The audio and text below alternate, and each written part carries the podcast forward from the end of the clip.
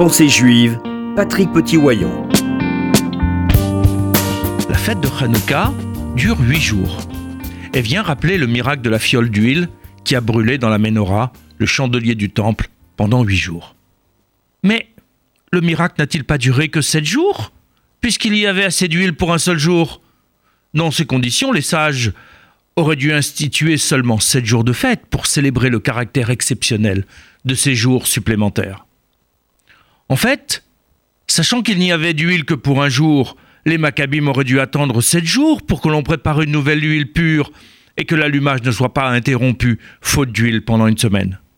Au lieu de cela, ils ont tenu à allumer la menorah au plus vite pour célébrer le retour de la spiritualité et de la lumière divine dans le temple. C'est cet empressement des hommes qui a permis, qui a provoqué le miracle divin. Mais allons plus loin. Car justement, ce chiffre 8 a une symbolique bien particulière. Pendant six jours, Dieu crée le monde matériel et y installe l'homme. Le septième jour, Dieu cache son intervention pour maintenir le monde derrière les lois de la nature. Il laisse ainsi de la place pour l'action humaine et l'expression de son libre arbitre. Nous sommes encore dans ce monde du septième jour, celui de l'action humaine visible et de l'action divine invisible, sauf dans de très rares occasions que sont les miracles dévoilés. Mais la mission de l'homme, c'est justement l'aménagement du monde pour que les deux modes d'action puissent être dévoilés ensemble dans la complémentarité. C'est le monde du huitième jour. La Hanoukia en est le symbole. Ces huit bougies sont l'exemple de cette complémentarité. L'homme amenant la sienne, Dieu les sept autres. Mais c'est l'action de l'homme qui invite, qui suscite les sept autres.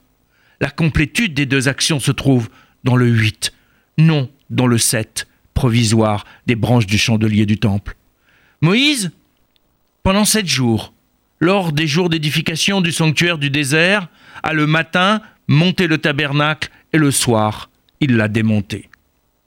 Pour nous indiquer que le temple, dans son histoire, sera démonté ou détruit en tout à sept reprises. Il y a eu ainsi le tabernacle du désert, puis celui de Gilgad à l'époque de Josué, puis celui de Shiloh du temps du grand prêtre Élie et de Hannah, celui de Nov sous le règne de Shaoul, de Givon sous celui de David avant son installation à Jérusalem et la construction du premier temple par son fils Shlomo, et le deuxième temple après le retour de Babylone avec Ezra.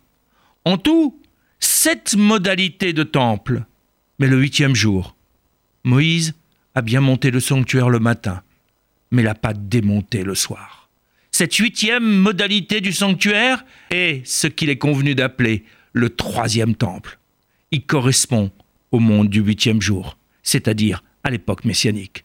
Hanouka est ainsi, avec ses huit bougies, ses huit lumières, une préfiguration d'un monde où la complémentarité de l'homme et de Dieu sera dévoilée et définitive.